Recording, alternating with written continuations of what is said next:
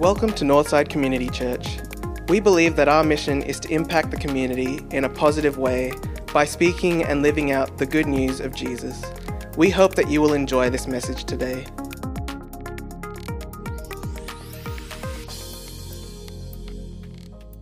We've got a two week series happening at the moment, and it's called Marginal Gains. And we're going to talk about marriage in the first week, and we're going to talk about relationships. Pastor Vicky's going to bring that in the second week. So uh, I'm looking forward to it. And when I realized that I was talking about marriage, I thought, oh, this will be easy. And then, and then, um, then Mel told me that she was going to be in the room. So then I thought, oh, that's, that's going to be a little bit more difficult. Um, but um, really, I, I, I, always found it just a little bit like when people would talk about marriage, I, I found it just maybe even a little bit pretentious. I struggled with it, but I thought, you know, how can you talk about marriage? Because it's kind of like, oh, you know, our marriage is so good and I can tell you how to do your marriage. And I, I found that a little bit difficult. But I guess over the years, we've been married 31 years now, and we, we uh, is that right? Yeah. Um, first hurdle cleared. um, and um, and uh, I, you know, I, I, think that there are some things that you pick up along the way. So we want to share that um, with you this morning. We're talking about marginal gains. Um, you know, young people have it so easy these days, right? Because if you're a young person these days and you want to maybe make contact with someone, you want to go out with someone, you, you spend like two, three hours, right? And you craft the text, right? So you just, you know, you make the text, you know, whatever it is, and then you send it off, right? And then, you know, 10 minutes later, hopefully, you get a reply, you know, but the person's replied with some witty, well thought out, um, you know, response to you. And then it's like you've got another 20 minutes uh, to think about what you're going to say back. Or if you think, oh, well, maybe I don't want to let them know that I'm too keen, you know, I'll just leave it for tomorrow and then I'll, I'll go back then, right? And so young people just have it so easy these days, you know. Um, um, in my day, like you, you, you went to the phone, like you didn't have the phone, you went to the phone where the phone was. You guys can relate to this, right? And the phone was generally where? In the middle of the house where all the people are, right? So then you've got to like dial the number, and then the people in the house say, Oh, who you ringing? okay, I'm ringing somebody, get out, all right? Just want to ring someone, and you dial the number, dial the number, and you're calling, and it's ringing, it's ringing, and you say, Please don't let a dad pick up. Please don't let a dad pick up. Please don't let a dad pick up. Hi, Pastor Hardy. yeah, yeah, I just wanted to talk to Melanie. Yeah, yeah, Melanie, yeah, yeah. And then, like, when Melanie got on the phone, like, she's so mature because she's like, you know, I'm like, this is, I'm casting back to when I'm 15, right? And Melanie, yeah, 14, 15. Melanie's 14, but she's already like super mature, like, you know, cool, cool cat. You know, she's hanging with the cool people, you know. I'm just like little old me. And so she would, you know, she would do really well on the phone, but I would be like, mm, um, I just wanted to check if you're coming to youth group or something. Yeah, yeah, it's at my house. Okay. okay. Okay, I'll, I'll, I'll see you there then. Okay, bye. You know, it's much harder these days, all right? It's, it's, sorry, it's much easier these days. It was much harder back then. But we want to talk about marginal gains. So, what is marginal gains? Marginal gains is a concept that, um, that came um, to be known around about the early 2000s when a guy called David Brailsford, Sir David Brailsford, became the performance director for British Cycling. Um, and after he became the performance director, they went on to win 60% of all the gold medals that were available for cycling in Beijing um, and in 2008. And then four years later, the team set uh, nine Olympic records and seven world records. And then um, this guy became the uh, manager of a, a, racing team, professional cycling racing team, Team Sky, which is um, which c- competes in the Tour de France. And um, Bradley Wiggins became the first English man to win the Tour de France under him. Can you believe that? Tour de France has been going for 130 years or something or other. No one from England had ever won until this guy, Bradley Wiggins, won it. And then after that, Chris Froome won, and he won in 2015, 2016, and 2017. This team was just like beyond good. They were just blowing everybody away. And he had this marginal gains theory. And what it was about was the idea that you break down a process into like a hundred different little things and you try and pick up a tiny bit of improvement in each one of those things. So it might be literally 0.1 of 1% just a tenth of a percent better in every area. And then when you put them all back together, you've actually got a reasonable improvement. So when you think about it, you look at all the different things the, the bike fit, the weight of the bike, the helmet dynamics, the seating position, the nutrition that the cyclists were wearing, uh, eating, the weight of the cyclist, the, um, the strength of the cyclist, the recovery process of the, of the cyclist, the muscle temperature. They used to have heated um, things on their legs so that their muscles would be at the right temperature when they, when they started. They researched the best pillow and best mattress for the cyclist to get the very best amount of sleep because rest is so important for high performance.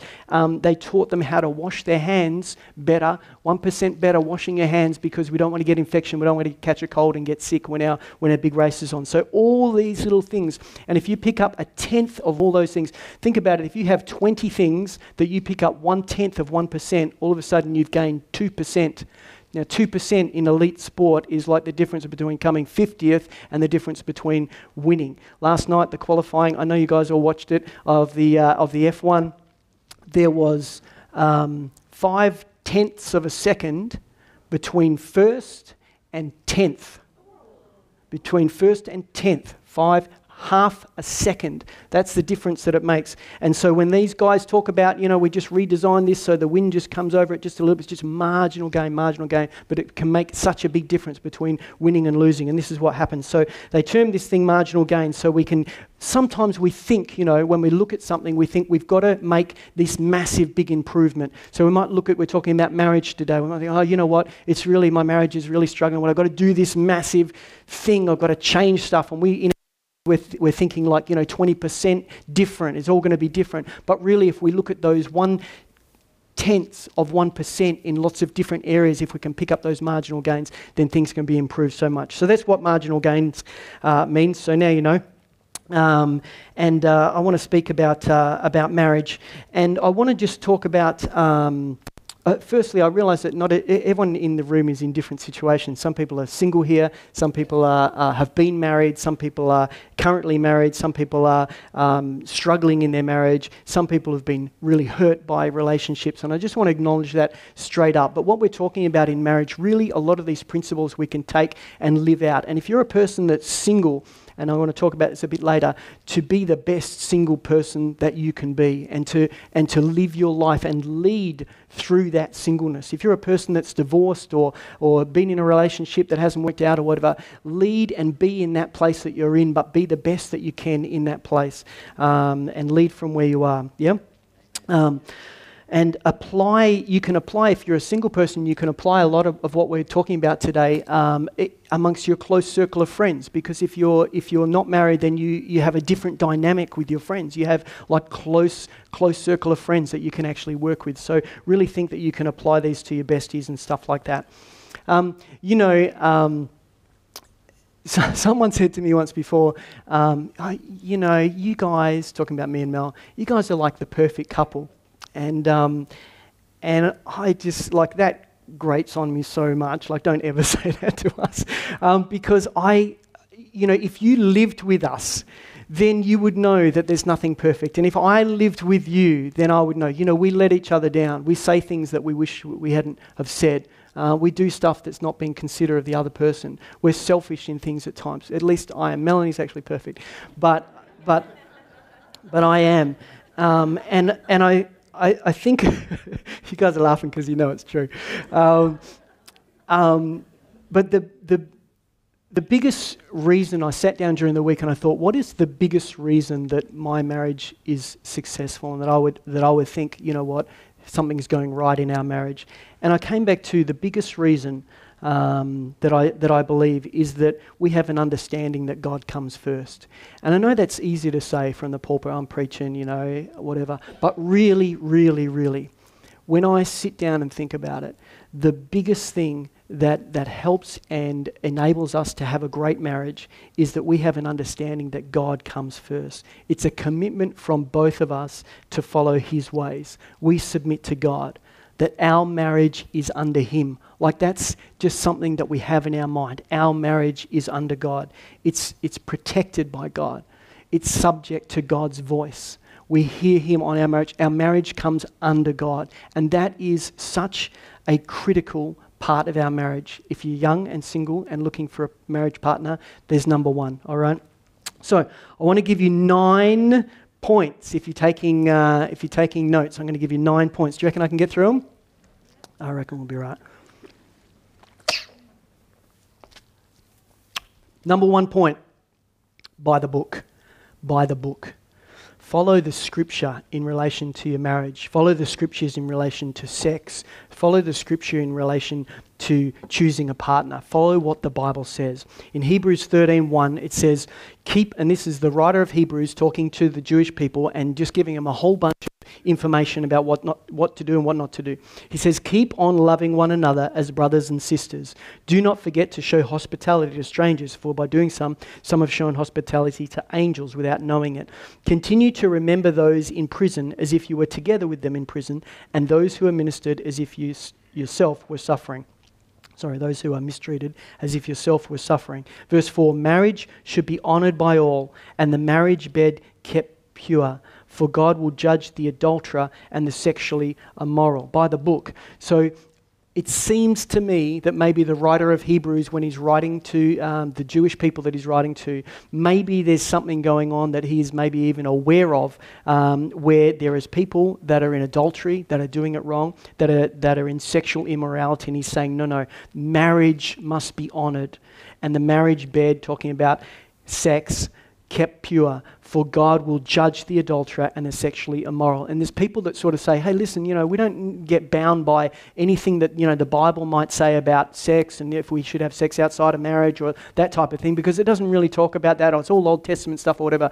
This is New Testament stuff. Marriage should be honored by all. It talks about sexual immorality. And so we need to understand what sexual immorality is and, uh, and act accordingly because jo- it says that God will judge the adulterer and all the sexually immoral. But marriage should be honored by all, it says. 2 Corinthians 6.14 says, Do not be yoked together with unbelievers. If you're looking for a partner, if you're looking for a husband or wife, I didn't say it it says it in the word 2 corinthians 6.14 do not be yoked together with unbelievers for what do righteousness and wickedness have in common? Or what fellowship can have light with darkness?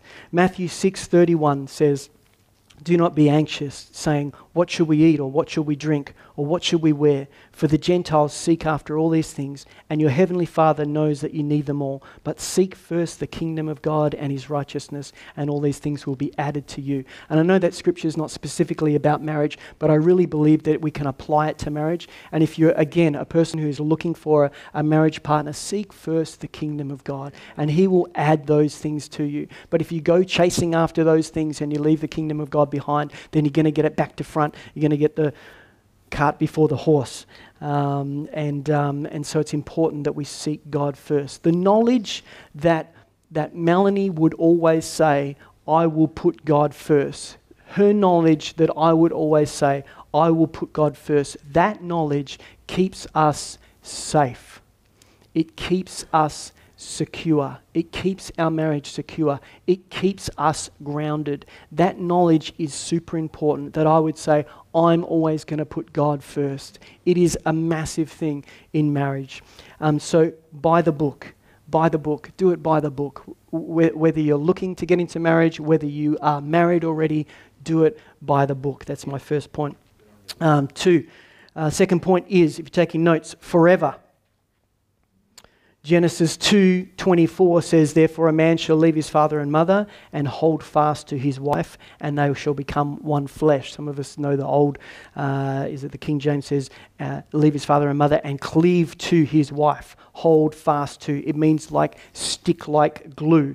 So it means you leave your home and you make a forever new home, something that you hold fast to, something that you cleave to cleaving to your spouse really means that we are joined together. We're actually glued together. We're one thing now. We're one thing. And we're committed beyond our feelings because we don't always feel the same feelings that we felt when we made that first phone call or when we held hands for the first time. We don't always feel those feelings, but we're committed beyond our feelings. It's a forever thing. And we put nothing ahead of this relationship. Our relationship with God, number one, and our marriage relationship, number two. Listen, nothing comes in front of your marriage relationship. Not, not kids, not, not church, not re- really, not church, not our passions, what we're passionate about, not our work, but so many times we can put those things in front of our marriage and we can say, well, you know, the kids are so important. We, we focus all our energy on them. And then you see those people when their kids grow up and they leave home and the marriage falls apart because the focus has been on the kids or the focus has been on a passion or the focus has been on my business or my work or something that I do. We put nothing uh, here on earth above our marriage relationship. It's the most important thing. And I want to say this put safeguards in place put safeguards in place. Um, marriages uh, break down all the time. People separate all the time. Uh, all of us uh, have either experienced that or know somebody who is experiencing that right now, know, know someone who has experienced that um, in the past. We're, we're very familiar with that. But I want to I wanna challenge everyone in the room to put safeguards in place for your marriage. You know, there's certain things that I don't do. And. Um, these safeguards might be might be different for every person, but you know if you're a person that struggles with uh, with maybe uh, images online, move your move your computer to your dining room. You know, do something to put a safeguard in front of your marriage. If you're a, if you're a person that um, um, struggles with whatever it might be, put the safeguards in place so that you don't do that. You know, there's there's I, I don't to this day I, I, never will. There's things that I don't do. If we're all hanging out here on Sunday night and having a sausage sizzle, and Mel's at home, and everyone's going home, and there's one lady that needs a lift home, I'm not your man. I'm not taking you home. I don't I don't take ladies in my car by myself anywhere.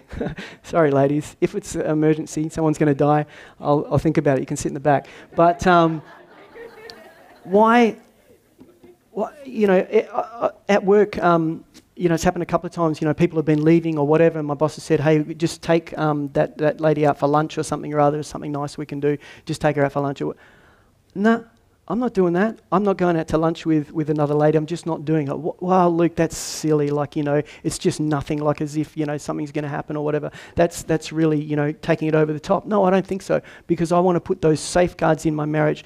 No one, we look at um, great ministries that have been brought down by um, people who have been unfaithful in their marriage and ruined their marriage and ruined their ministry and put so many people off. Do you think any of those people started out planning, I'll tell you the way I'd like to finish up? I'd like to finish it like where I have an affair with my secretary and then the whole thing just implodes. That'd be great. No one started out like that. It's just the little things that happen along the way and we let happen along the way. Put the safeguards in place, whatever they need to be. If you need to have a code on your, um, um, I don't know what how you watch things these days. But if it's your Netflix account that's causing you problems, then uh, you put a code on it or do something where your wife's got to be there or something or other, and people think, oh, that's silly, that's over the top. Don't worry about what people think. Put the safeguards in place. Your marriage is the most important thing you can do, so put the safeguards in place. It's really important. Um, there's a lot of pitfalls where we can fall down. So the devil prowls like a lion seeking whom he can devour. Yeah. So he's he's roaming around. He's like, if I can destroy a marriage, I'm right into it. That's what he's going to do. So we need to watch for that. Point number three: the words that come out of your mouth. Hmm. Um, James 3 2, for we all stumble in many ways, and if anyone does not stumble in what he says, he's a perfect man also able to bridle his whole body. If we put bits in the horses in the mouth of horses so that they obey us, we guide their whole bodies as well. Look at ships also. Although they are so large and driven by strong winds, they are guided by a small rudder wherever the will of the pilot directs. So also the tongue is a small member, yet it boasts of great things. You know, um, we've read that many times, right? We go, oh yeah, the tongue, the tongue is like a, you know, all these things. But what's, what's James actually saying? He's saying this tongue, just like uh, you put the bit in the, in the horse and you turn it one way, the whole horse turns one way. Just like you've got a little baby rudder on the back of a ship and you turn it, the whole ship turns that way. If we, the wrong words that come out of our mouth, turn our whole life one way or the other. It, it has the point here, it, it has the capacity to change everything. It ha- what we say has the capacity to change our whole life. It's not just words and we go, oh, yeah, that's just one part of my life. The words that come out of our mouth actually change the direction of our whole life and can change the direction of our marriage. It's so important what we say. Uh, a little further down, James 3 9 says, With it, talking about the tongue, we bless our Lord and Father, and with it we curse people who are made in the likeness of God. From the same mouth comes blessing and cursing. My brothers, these things should not be. These things ought not to be so. The way we speak about people, the way we speak about our partner is so important. And sometimes the way that we speak to our partner is from the way that we speak about our partner. So the way that we end up speaking to our partner comes from the way that we have spoken about our partner. Watch what you say about your partner.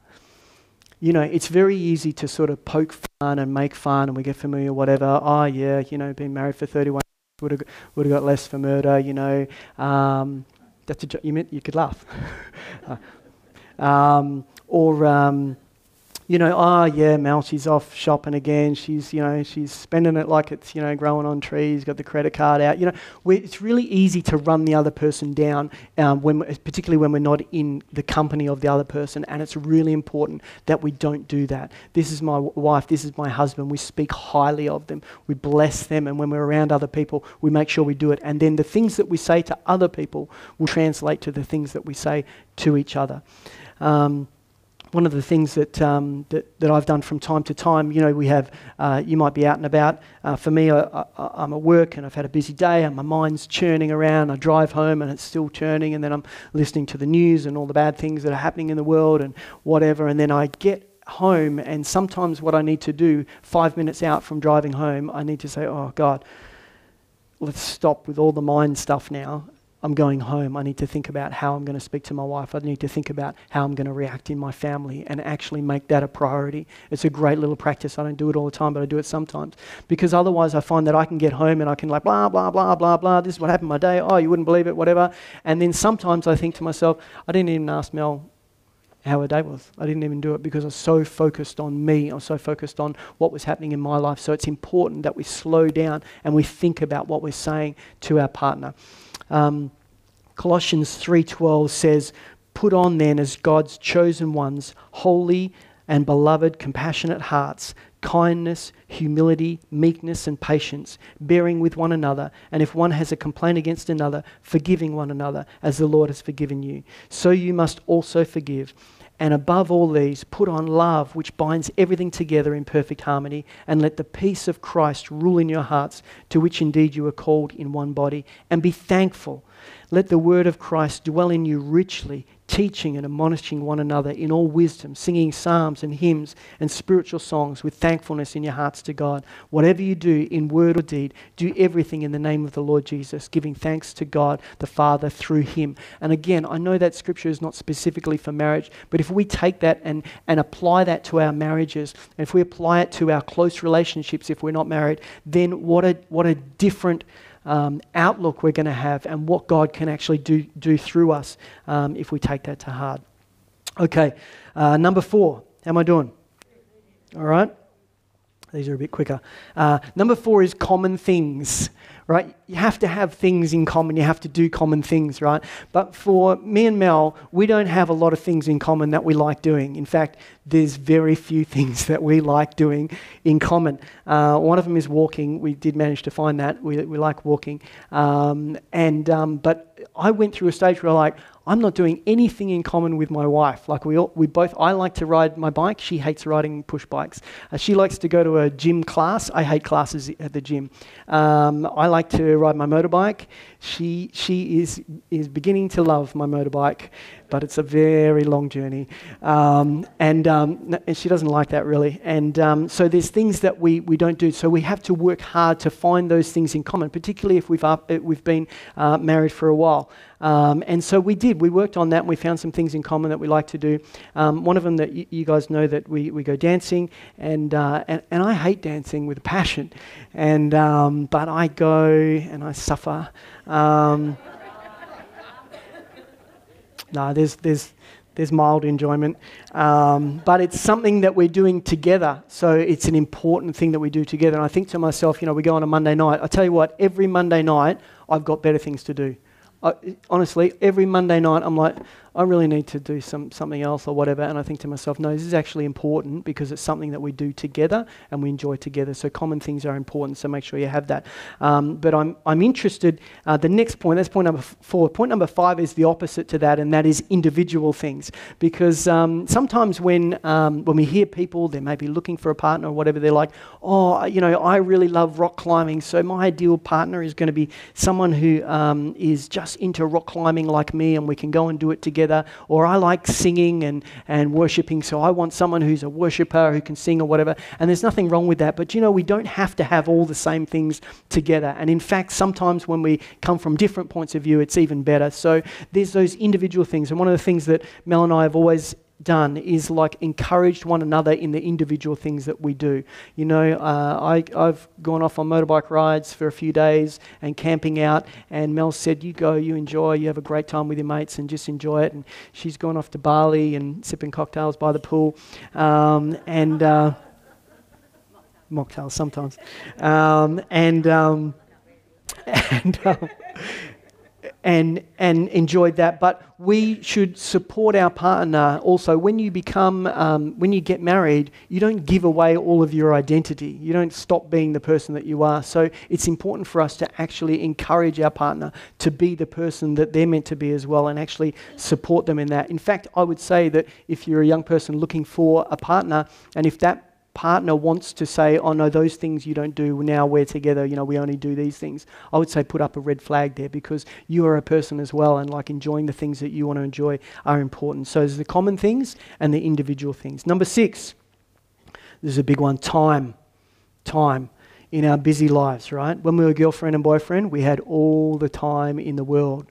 Uh, things were just easy and wonderful. And then we uh, got engaged and we got married, and then we got a house, and then we had to do gardening, and then we got kids, and they took up a lot of time, and then we had kids' sport, and then we got work, and we got all these things start to crowd in for our time. But, um, you know, the things that are the most important things in our lives are the things that we allocate time to. Yeah, we can measure that. Time is the only resource that we have that we cannot get more of. You know, you can work a little harder, get some more money, you can do something, get some stuff in your house. If you want to buy something, you can save up and buy for it. Time is finite. That's it. You've got what you've got. And so, what you do with your time is massively important. And you say, you, you are making a statement to the whole world with what you do with your time. And so we want to give each other time. If I don't have time to put into my relationship, then I'm saying, actually, that's not the most important thing that I have. I need to allocate um, time. Don't use the excuse of busyness. Business, busyness is so uncool. I've talked about this before. You know, we, we live in a world where everyone loves to be busy and everyone loves busy they are. Hey, Luke, how you going? Good, good. What's happening? Oh, mate, just busy. Yeah. Oh, yeah, me too. I'm so busy. Yeah. Oh, crazy busy. It's just so busy at the moment. I don't know how it's so busy. I don't know how we're going to cope. It's just so. That's the normal conversation in the office. Like, you know, uh, I'm done with that. Like, I'm not interested in being busy for busy's sake. We might be busy or we might have a lot of stuff on, but let's think about it. We've got the same amount of time as everybody else. Where we put our time into, that's what counts. That's our value statement about what is important to us. And so, in our marriage relationship, we have to have time for one another. We have to make that time and put that time in. Um, so, don't allow that excuse of busyness um, to steal away um, from your marriage. Number seven talking, talking. You know, the first time I, I spoke to Mel on the phone, my hands were literally shaking. Like, you know, I was, I was trembling. I was, you know, and, uh, and I wasn't very good at it. Um, but, um, you know, talking these days can be optional because uh, with our devices, we don't necessarily have to really talk to people. We can text people, we can message them in whatever way, and there's a lot less talking that goes on. But we've got to be careful that we don't bring that into our marriage, and it's important that we have time to talk, and it's important that we talk face to face like talking through stuff. And what can happen is we can have we can end up having conversations if we're not careful. If we don't allocate time for that talking, we can end up having conversations that um, I call them like surfacey rubbish conversations. You know, so like you know, yeah, we talk, but um, but really there's nothing being said. There's nothing being conveyed because there's an elephant in the room. There's there's hurts. There's things that have gone on, and we don't address them, and we never talk about them. And so we just talk about what we're doing in our day or just the surfacey rubbish stuff, and we don't ever get to that deeper stuff. It's really important that number one, we make time to talk to each other, and number two, we actually get to that layer below. That we're actually having real conversations with one another. With one another. Super important. Talking. These are all T, T words now. Number eight is transparency and trust. Transparency and trust. I put them together. Zachariah, so I didn't have 10 points, all right? So it'll be quicker. Um, Zechariah uh, 8:16 says, "These are the things you shall do: speak the truth to one another, render in your gates judgments that are true, and make for peace. Do not devise evil in your hearts against one another, and love no false oath. False oath would be like telling a, lie or an untrue untruth. It speaks about you know I you know I said something, I swear it's true, but actually it's false. Uh, or it might be like breaking a promise." For all these things I hate, declares the Lord. So we want to have transparency and trust in our relationships. It's super important. I want to say something that might be controversial. If your phone is not available to your partner to look at, then I would say that maybe there's something you need to think about in terms of transparency and trust. If you don't just sort of hand your phone over when they need to do something and say, "It's the password," you know, go for your life, because maybe there's stuff on there that you don't you don't feel comfortable sharing or that you feel embarrassed about or whatever, then I would encourage you to look at transparency and trust. We need to have a trusting relationship, a transparent relationship, where if we're hurting, we're going to talk about it. If there's stuff going on in our lives, we're going to talk about it together. That we're open and honest, that we share when we're like just so disappointed or whatever those things might be, that we have transparency and trust. If we don't have trust in our marriage, if we're keeping secrets from one another, then it just erodes the whole foundation of the marriage. So it's super important that we have transparency and trust. The last one, number nine, is also uh, a T word and it's touching. Touching, but I'm talking about the non sexual stuff. Um, so, you know, I, I, was reading a book recently and it's talking a bit about trauma, and I found a, a, a, point that it made just really interesting. It said if a, if a little kid, if a five year old kid um, something terrible happens to them, and uh, like I don't know, they see um, um, an accident or something like that, and their mum's involved in an accident, let's say that, and they, and they witness it, and they, now they've got this trauma, and, and right at the scene, if you were there and you were that mum's auntie, for example, what would you do? You would you would put your arms around them, wouldn't you? You might rub them on the back a bit, you might sway a little bit, and, and you hug them. It's that touch that they need. They need that touch. That's what you do. You wouldn't stand back and say, just try and process it, kid. You, you, know, you'll be okay. You'll be okay. Let's, I'll see you through it. You know, you wouldn't do that. You bang straight in for the, for the hug. What I found super interesting, and I've never thought about it before, when an adult person, let's say they're 53 years old, has trauma or sees something hard, what do you do? You do exactly the same thing. You wrap the arms around them. You might even sway a little bit. Give them a rub. Give them a little pat on the back. Say it's going to be okay. That embrace, that touch doesn't change our whole life. It doesn't change. That's what we need. Has anyone been in hospital and um, you, you have a nurse uh, who, is, who is seeing you know, 100 people on the floor and just going from one thing to another. And like you're struggling a bit um, and or you're coming out of an anesthetic or whatever and the nurse like puts their hand on your hand or like touches your shoulder or whatever it like melts your whole heart. You're just like oh it just feels so much better. Like this person cares about me. Like they are amazing nurses the way that they can do that. But it's just that that touch is like just does something for us doesn't it? And so touch is super important in our marriage. And as i say it's just that non-sexual type of touch that we need uh, day to day. And it might be holding hands, it might be leaning on each other while you're watching TV, or it might be just putting your arm around each other, or just those little things that happen, those little interactions day to day is so important. So, point number nine is touch. So, touch each other. Talking about married people, all right? Don't go touching everybody, all right? So, uh, It's not what I'm saying. All right?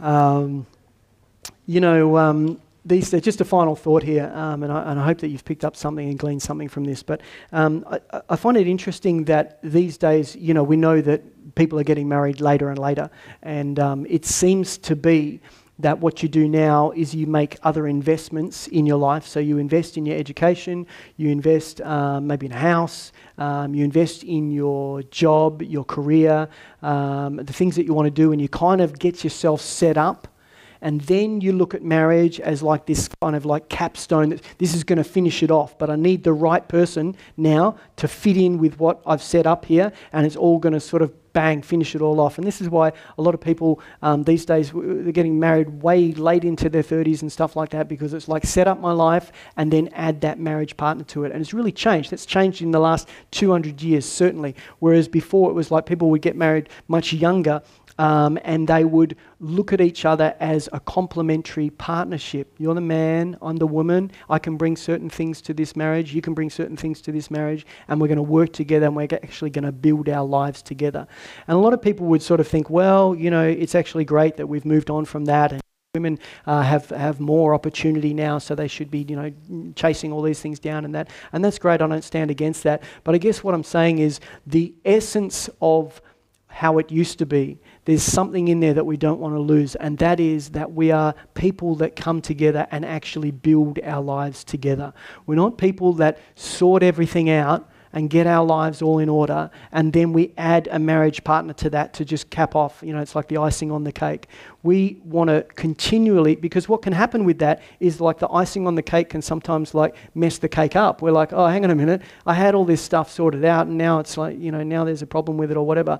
But we want to be people that like get together and actually make the cake together and do it all together and grow through life. And the beauty of that is that if we have that attitude, we maintain that attitude for life. So it's something that we're working on together through life, right? It's something that we actually are building together through life. It's not like my life is sorted and then I add marriage. It's like we have a marriage and we work through life together and grow and help one another. Do you know that if we, um, if we, the way that we speak to our spouse and the way that we treat them and the way that we go through life together actually changes that person. So if we get to a certain age in life and we go, you know what, um, I don't like the person that person has become. Well, think about it. We have input into that. We have input into that. If we're running that person down and telling them they're no good and the way we speak to them is bad and there's no trust in the relationship, that affects that other person and they become a different person. But if we're building them up and saying, marriage is the most important thing and really sowing into that marriage and giving everything, they will become the person that you go, I love that person. That person is amazing. It's because what I've actually sowed into their life has had uh, an impact on their life. Amen? That's my nine points on marriage. I hope you, uh, I hope you got something out of that. And uh, we're going to pray, and then Mel's going to say some things. So um, let's pray. Lord, we thank you that you gave us uh, the marriage relationship. We thank you that your word talks to us about how we are to live and what we are to do. We want to be people that put you first in all, Lord. We want to be people that do it by the book. We want to be people who understand your word and apply that in our everyday life. And Lord, I just pray for every marriage in this place um, that you would strengthen it, that you would make it strong, Lord, make it pass the test of time.